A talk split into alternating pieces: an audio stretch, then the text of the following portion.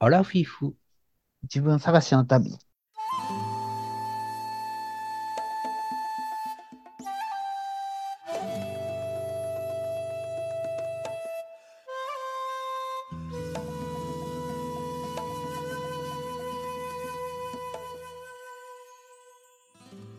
皆さんこんばんは。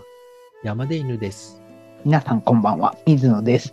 この番組はアラフィフおじさんの2人が人生を振り返ってちょっと反省しながら自分探しをする番組です。よろしくお願いします。お願いします。前回、私の2024山で犬的抱負について、4つ中3つを発表させていただきましたが、はい。今回は、その4つ目が何だったのか思い出すことに成功しました。あ、そうですか。うんこの休憩中に ?1 分の休憩中にはい、僕は常に新しい何かひらめきとともに生きているんで、はい1分の休憩中にひらめきました。うん。あ 新たに思いついたんじゃないの違う ?4 個目やった違う違う4個目を思い出したん 思い出した、本当に。あこれはい一番大事やった、そういう。はい。聞きたいですかじゃあ聞きたい。それを聞くために僕は今日、生まれてきた。今日、今日これを聞いてる。生まれてきた。うん、生まれてきた。これを聞くために。うん僕の2024抱負を聞くために。すごいで、あのさ、この前さ、あの、平行世界について話しとって、ああ、聞きましたよ。聞きましたあの、水野さんのポッドキャスト。僕のポッドキャストじゃない。 あのね、あのね、あのね、 ええ平行世界ってね、いろんな世界がブンブン、ビュンビュン平行に走ってるんです。平行同じ時にうん違う場面でうん。うんその世界がある。ああ、横にね、ちょ、同じ、そう、同じ時間軸でうん違う世界が同時に存在している。で、山出犬さんのこの抱負を聞く僕とうんうん。機関僕が両方存在してる。あ、そういう、何解釈そうう。いう、そういうことでしょ感じ結局。だから今は僕の抱負を聞く世界線の水野さんが存在しているってことですそねうそうそう。僕はラッキー側に、ラッキー側に入ってる。うん。その後に僕のがやっぱり思い出せませんでしたっていう時間軸と、普通に喋る時間軸と、 うんなんかこう、嘘そをうそうそう喋ってしまう時間軸と、うんいろそ無れ数そにれまた。そうそう。それに対する僕の反応も、うん何うん言うてんねん、お前言うって言うたやろ、ガチャって、やっぱりやめるんじゃ、ボケ、みたいな感じで。言う僕がおったりとか、そうですよね、やっぱり50やったら忘れますもんね、とか言う僕がおったりとか、優しい。まあいいです、いいです、みたいな感じ に。まああ、ーいろ、いろんな状態でいろんな平行世界があるって言ったら、ほんまに無限に平行世界あるんやな、とか思いながらも、うんうん。今日はその4個目を聞いたら、そっちの方がラッキーやっていう直感が働いた。シュッ直感。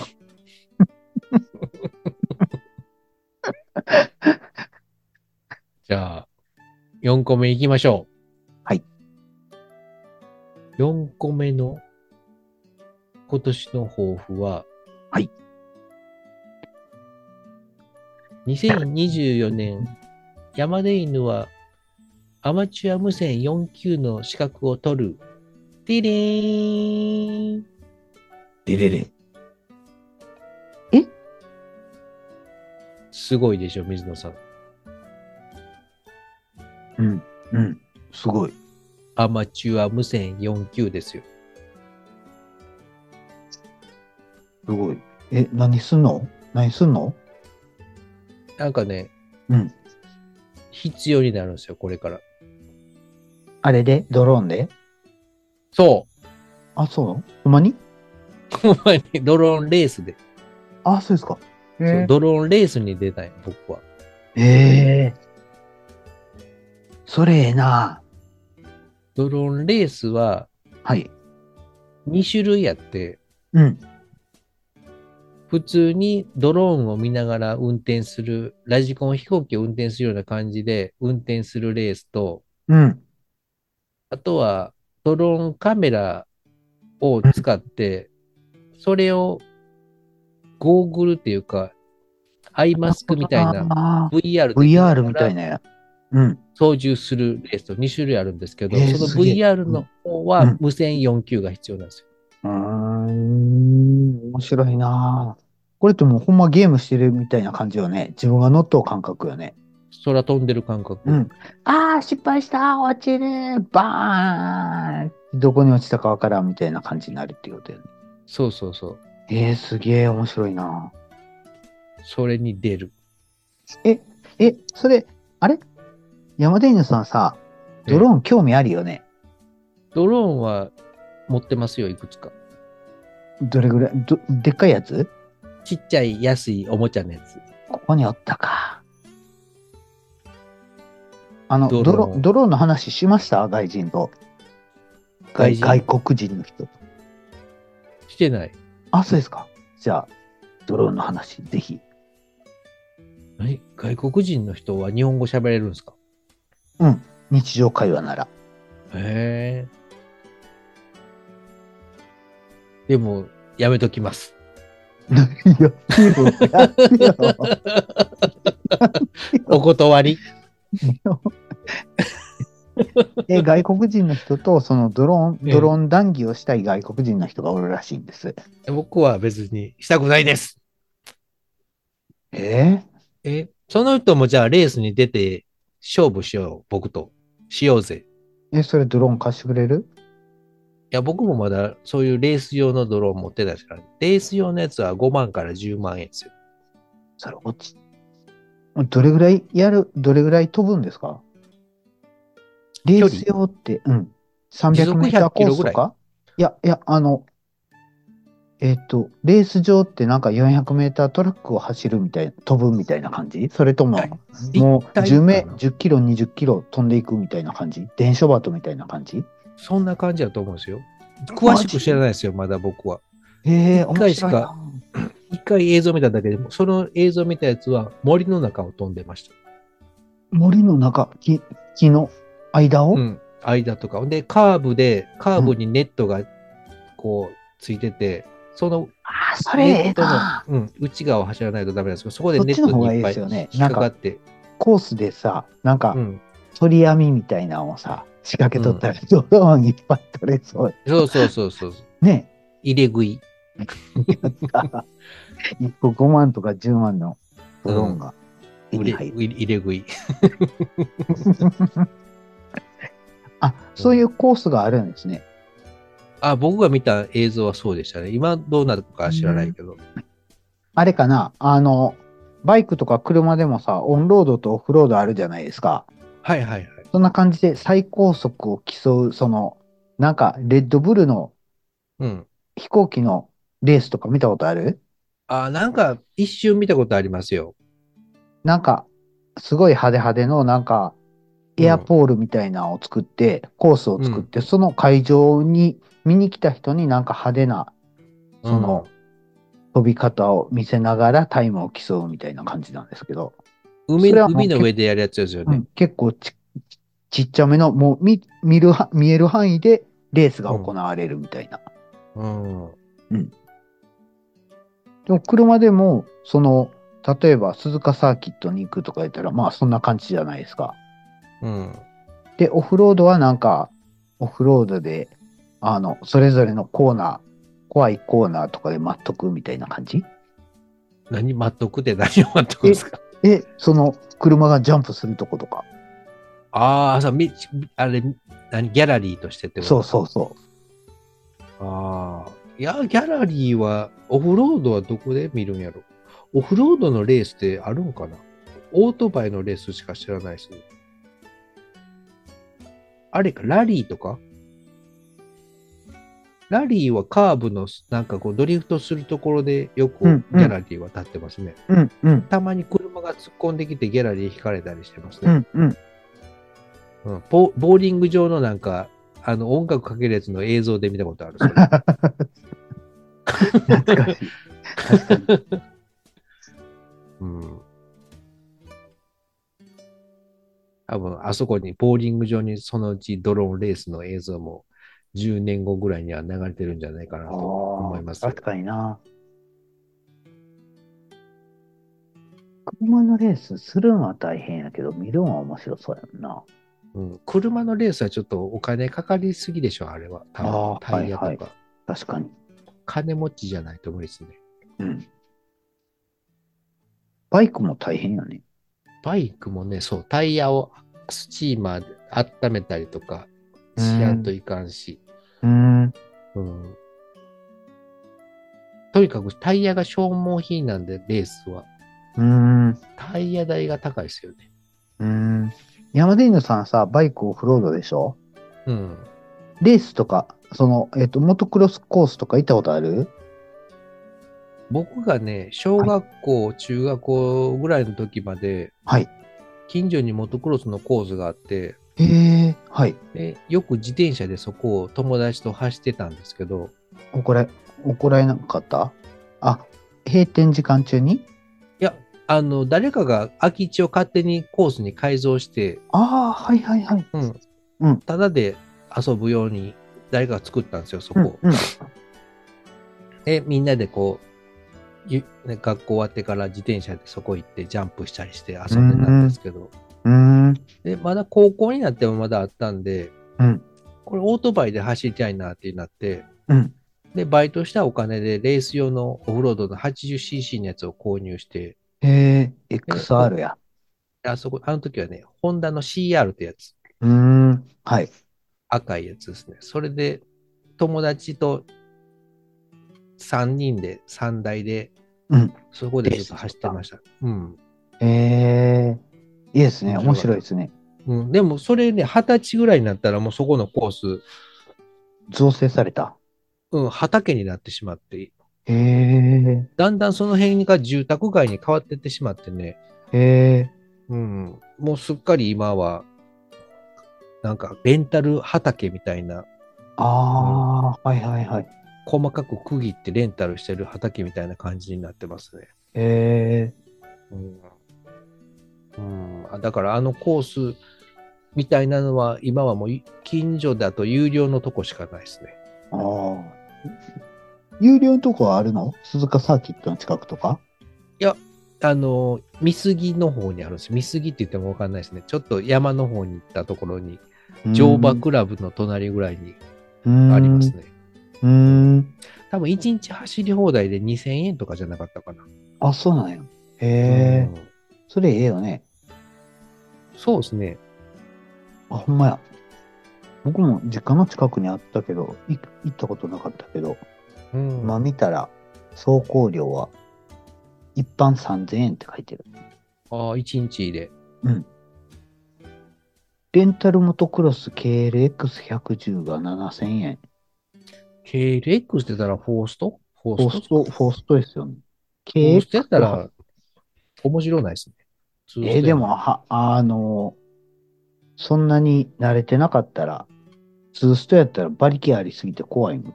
うーんって。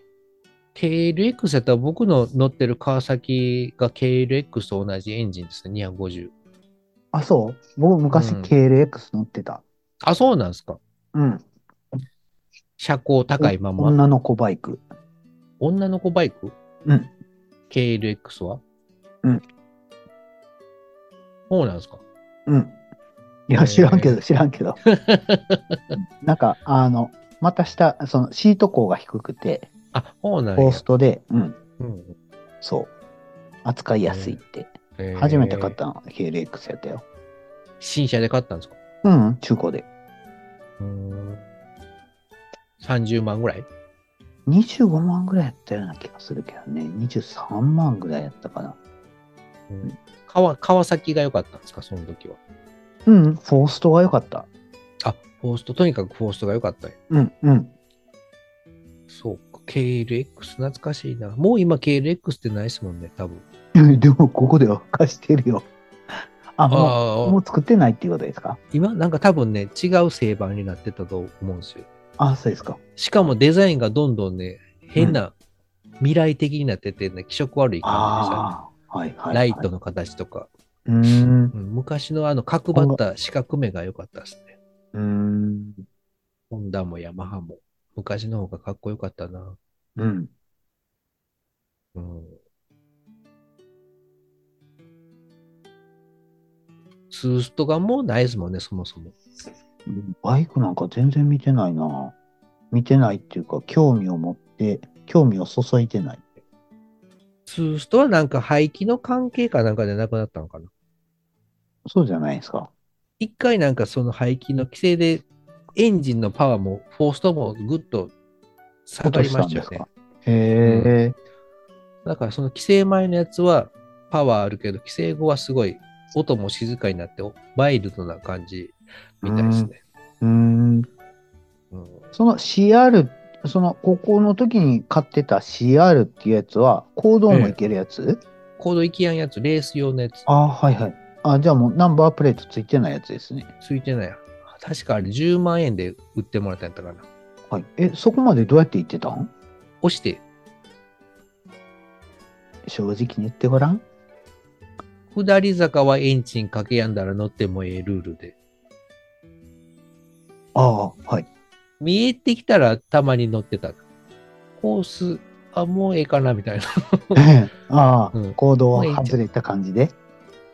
歩道の歩道 うん。で、だからあんまり覚えてないですね。うん、うん。結構でも真面目に押してたような気がするな。ああ、そうですか。この辺は警察通るかもしれんからなとか言いながら、ああ、そっかそっか。もうナンバープレートなしで乗っとったらうん怒られるもんね。高校生やし。うん、確かに。うん、うん。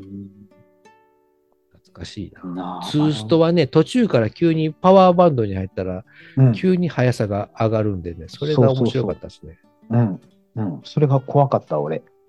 うん急に上がる感じが。そうそうそう。で、急そにピこのーク、ピーク迎える感じ。うん、そう。ちょっとあ扱いきりやんぐらいにね、80cc でも怖かったですね。ああ、パワーありすぎて。うん、あれあった。だいぶあった。で、80cc って車車格はどんな感じなんですかちっちゃいなって感じちょうどええぐらい。あ、そうですか。足つく感じ、足はつく感じ。あ、はいはい。 50cc やとちっちゃすぎるけど、80cc はちょうどええぐらいですね。うーん。 250のそのレース用で言ったらもうだいぶ車高高いじゃないですか。うんうん。もう片足、ブレーキ、ブレーキ踏ん、ブレーキペダル踏んで、うん、ケツをずらしてギリギリって感じ。あ、そうそうそうそう、そんな感じ。 そう80は両足とも、つま先がついたんやったかな。ベタ足ではなかったような気がするな。はいはい。うんああ、それ危険やな。山田稲さんでそれやったら僕やったらちょっとやばいかもわからん。でそそこのね、そのはいただで走れるコースがね、はい真ん中にものすごいでっかいジャンプ台があって、どれぐらいでかいんですかあれ、高さ2メーターぐらいあったかな。ええはい。で、なんかその台形のジャンプ台みたいな感じで、あ、もう両方上がっ両て下がる感じ。そうそええはいはい。うで、そこでジャンプするのがね、すごい楽しくて、はい。ずっとそこでジャンプばっかりしてましたね。ええ面白いよね。面白かった。調子に乗りすぎて一回転とかせんかったあの、ちょっと乗らしてって友達が言ってきて、はいその友達が調子に乗って、うん。ジャンプして、バイクだけ飛んでくみたい な。しょっちゅうありました。深すぎて。 そうですか。そのせいで多分あれ壊れたんや。ああれ壊れた後はどうしてんだか覚えてないな。うん、懐かしいです。ええあれ、だから10 16、7の時やで、うん。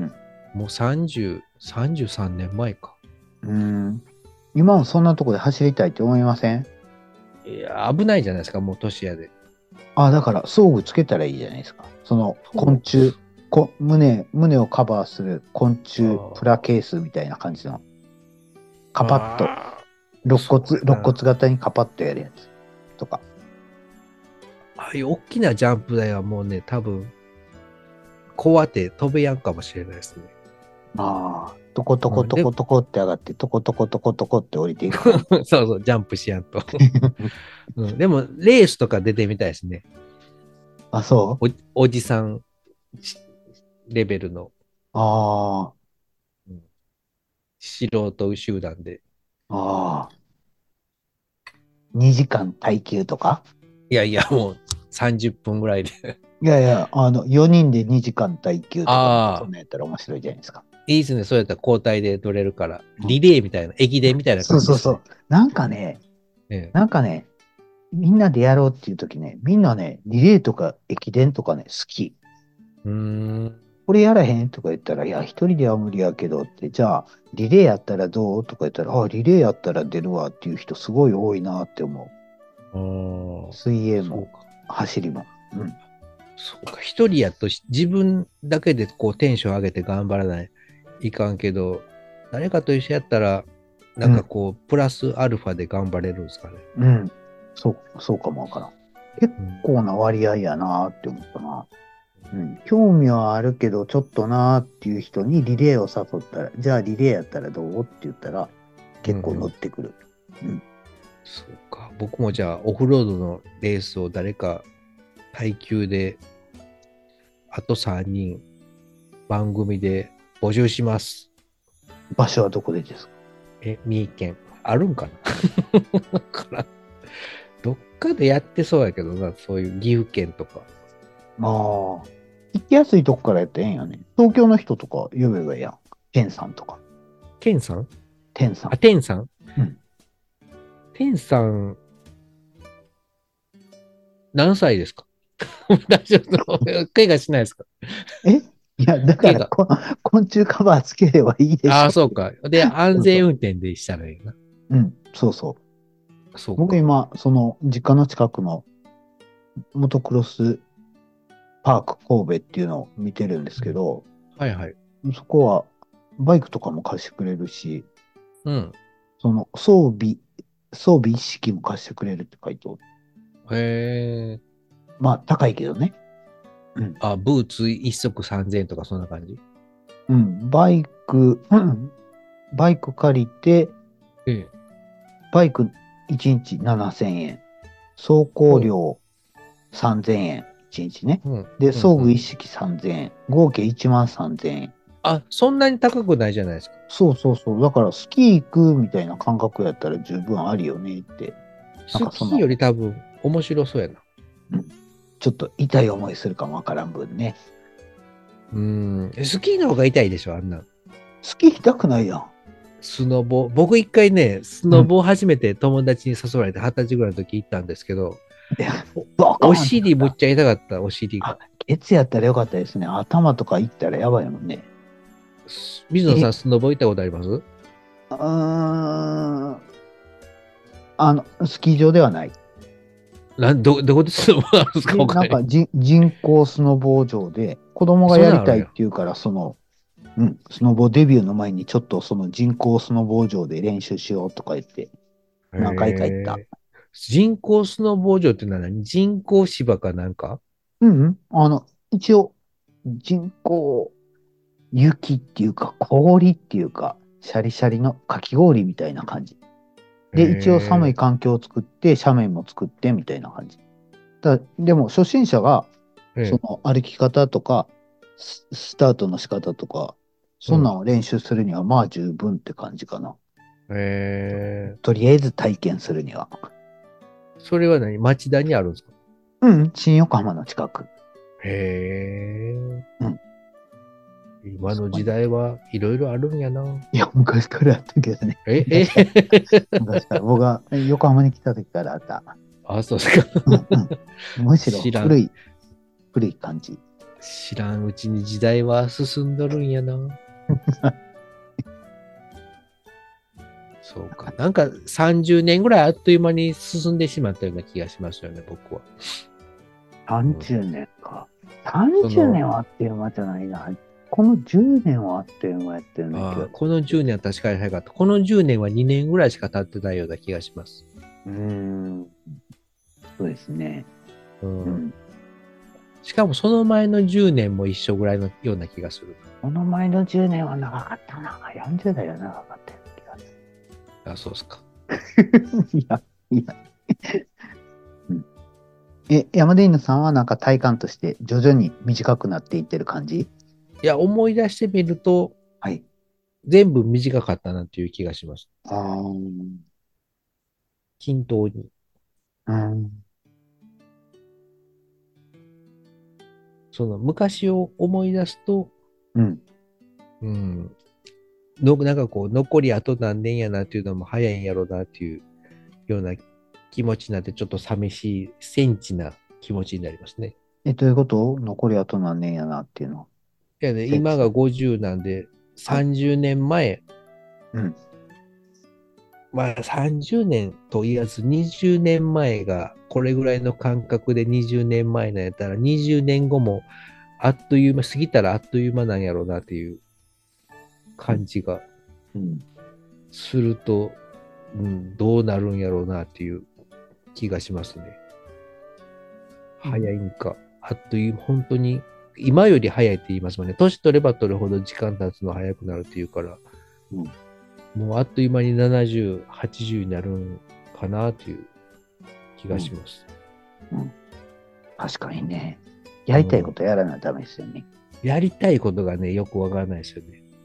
ああ、だから僕は最近思うけど、もう直感でやりたいと思ったことはや、やる方向よ。何やるんですか、水野さんは。うーん、いや、その時その時で。うん。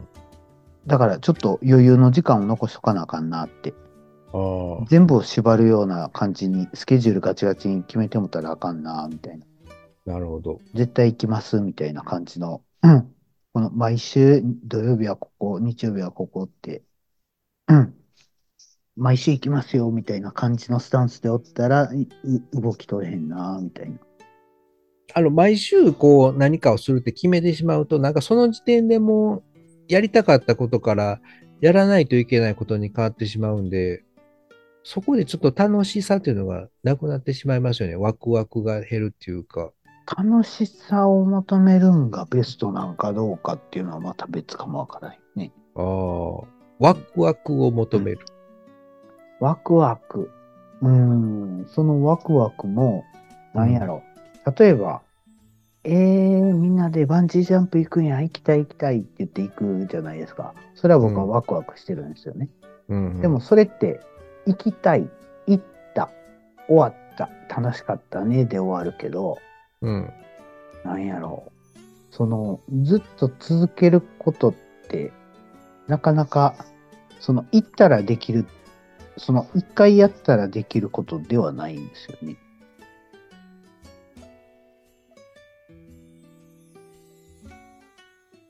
あだあ、んだバんンジージャンプは一回完結。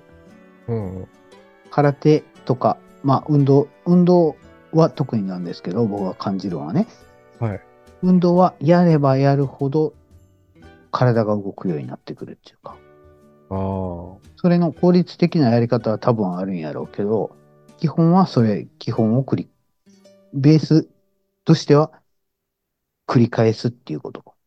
うんうん。無意識まで落とし込むみたいな感じの。バンジージャンプを繰り返すとどうなるんです かバンジージャンプ繰り返したら飽きるんじゃないですかね。 やっぱり。うん。だからその違いは自分の体に何かがこ身につくみたいな感じなのかう身につく。な。うん、技技術が身につく。術。体が変わってくる。体が変わってくるっていうんじゃないよね。身につくって感じです。技能、その技能。そう。技能、技能も一つやし、文化文化、文化、まあ文化を理解するっていうこともそうかもわからんし、空手という世界、世界。空手という世界っていうか、なんか僕最近ね、ちょっとね、書道、書道がね、ちょっと頭によぎってるのよね。何よぎってるって、まだ始めてないけど、ちょっと楽しそうやな、みたいな感じですか。うん。いや、僕は体が動かんようになったら書道したらええんちゃうかってちょっと思ってる。書道か。うん書道はいいと思いますよ、水野さん。水野さんは書道をやるべきだと思いますよ、僕 は。で今の今まで言ったことなかった口おずっと思ってたんですよ、水野さんは。適当に乗ってるじゃないですか。あのーあれじゃない、物描いたり絵描くのとかすごく嫌そうにするじゃないですか。物あの作っねた、り。書道は、書道は別に大丈夫よ。書道もね、同じことなんですよ。え書道で字を書くのも、絵を描いたりするのも、何かこう、アート的なものを作ったりするのも、全部こう、人に見せるというか、何かこう、表現することじゃないですか。うん。うん。だから書道と言わず字を書くっていう行為自体が人に見てもらうことじゃないですか。まあ自分でも読みますけど。うん。それってこう、全部同じなんじゃないかなと僕は思ってて。だから水野さんはすごくこう、絵描くのとかすごく嫌がるけど、字を書くのも一緒なので、まずは字書くところから入ったらいいんじゃないかなってずっと僕は思ってました。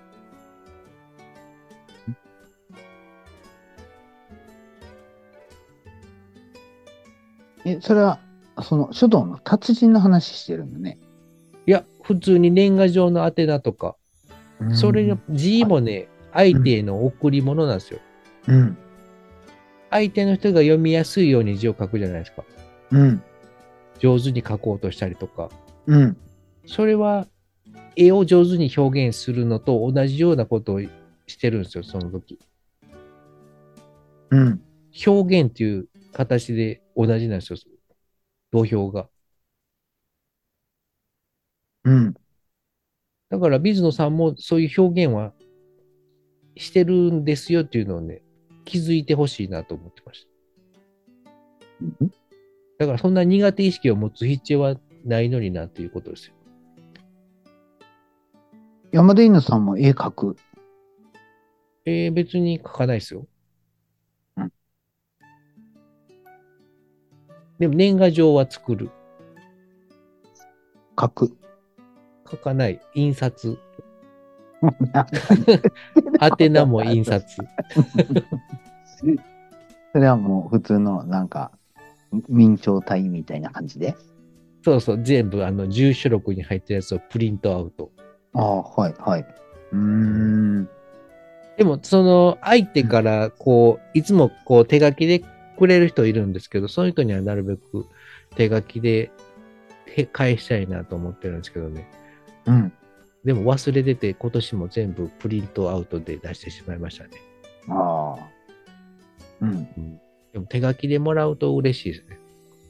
印刷全より部手書きお絵描きもうん、あ、えっとね、写牛の絵と真か写真とか、うん。明けましておめでとうは、あの、印刷会社、写真屋さんの印刷でされてて、で、うんあの、宛名と、あと裏にこう、一言うん書いてあるのは手書きです。うん。その宛名が手書きなだけでも嬉しいですね。なんでか知らんけど。うーん。で、山田犬さんも、相手を喜ばすために、うん、手書きで書きたいなと思って、時々書くんですけど、うついつい忘れて、元旦につくように全部まとめてプリントアウトしてから、あ、そうやったみたいな気づく時がありますね。なるほどね。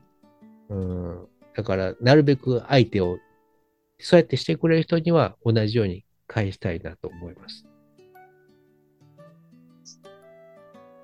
コミュニケーション。うん。うん、ほら、まとまった。俺の、俺の宛名を見ておくれみたいな感じ。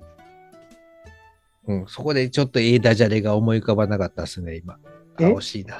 惜しかった。俺の宛名をなんとかなんとかみたいな、こう、ズバッとこう行きたかったな。え、違う、俺、なんか、え なんか前と同じこと言ってるって、なんかあの、俺のバイクを見ておくれみたいな感じの話したじゃないですか。うん、しましたっけうん、あの、デコトラの話の時。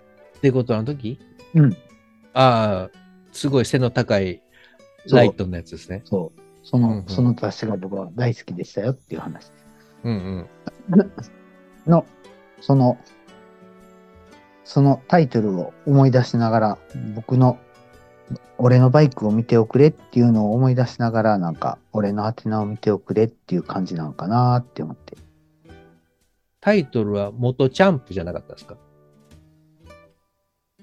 うん、違うな。多分ね、カミオンっていう雑誌やった。あ、でデコトラの方ね。うん。僕が言ってるのは多分バイク、ヤンキーバイク雑誌です。ああ、ヤンキーバイク雑誌は狙って見たことないな。その、あったら、あったら読んでた感じ。はいはい。 だから今年の抱負の4つ目は、無線の4級を取るはい。ということでした。そしてできれば今年中にドローンレースに出たいなすごい。森の中で。森の中で。っていうのをみんなに公表することによって、うん。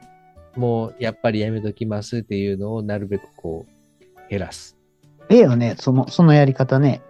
うん、うん。ええと思います。とにかく1月は抱負祭 り。水野さん抱負ないですか何か。抱負、あんまりない。一緒に勝也頑張る。ああ、勝也、うん、勝也探すわ。うんうん、会社の近くにあったらええのにな。そしたら昼飯に毎日行くのに。毎日も行ったらダメですよ。たまに。に、たまに行くべき。あ、そうなんですか。うんうん。勝也。はい。勝也行きます。頑張ります。勝也限定いつまでかちょっとまた調べときます。え、限定2、2週間限定みたいな感じ ?2 週間に1回入れ替わるみたいな ?1 ヶいや月とつか。月1回ぐらいだと思うんですよね。おお毎月1回行く多感じ。分ね、年間10個ぐらいあったと思いますよ。あ、そうですか。あ、1年間通して行くんや。そう、だから10回ぐらい、全制覇大盛りで。あ、はい。頑張りましょう。うんそれでうんドキュそうメン、いうのをね、ドキュメント72時間みたいに2人で語 る。そうそう、感カツヤの限定を食べる人らを、のことを、カツヤものって言うんですよ。カツヤものになりましょう、二人で。すごい。えー、それさ、勝山のしかないんですかカツヤものしかない。多分、歌舞伎ものから来てると思うんですけど。うーん、すごい。えー、知らんかった。 はいかカツヤもので検索してみてください。はい。じゃあ、勝山の、頑張ります。はいお。願いします。はい、お願いします。では、どうぞ。それでは、カツヤ、カツヤものに、今回、勝山のの話しとったっけあ れ一緒になってくれる人はい大募集。今ならまだ1月の限定。あ、もうこれ配信の時はなくなってる可能性もありますね。 ?1 月のメニューだった。まだ発表されてないです。あ、まだ1 1月月限定はないの1月限定がその3種盛り。あ、はい、 1月っていうか今のこの季節何何月までげんそれが続くのかわかんないです急に終わるんでね人気がなかったり売り切れ次第終了とかそあんなあー、はい、は感じいで。すね、えー、なるほどな。うん、はい。だから今回間に合わなくても次回から参加したいという方はそれぞれ食べてそれぞれ大盛りで注文して食べてくださいカツ丼我々と共にありかつやものは我々と共にありははいいそれではまたお会いしましょうお元気でさよならさよなら。ありがとうございました。ありがと出てうごきざたい。ました肉丼って。カツ丼、親子丼、こんなんやろ。牛丼、あ、牛丼か。トリプルカツ丼。うん、紅生姜付き紅生牛姜。丼部に紅生姜乗ってるでしょあー、ほんまや、ほんまや。三つ葉も乗ってる。かまぼこみたいなものってる。そう真ん中にかまぼこうーん。もう大豪華うん。ほんまや、はい美味しそう。でしょあー、こういうやつやったら好きやな。大盛りでお願いしますはい、わかりました。じゃあどうもありがとうございました。今日はこれで終わりですねはい、終わりましょはいではまた、さよならう。さよなら。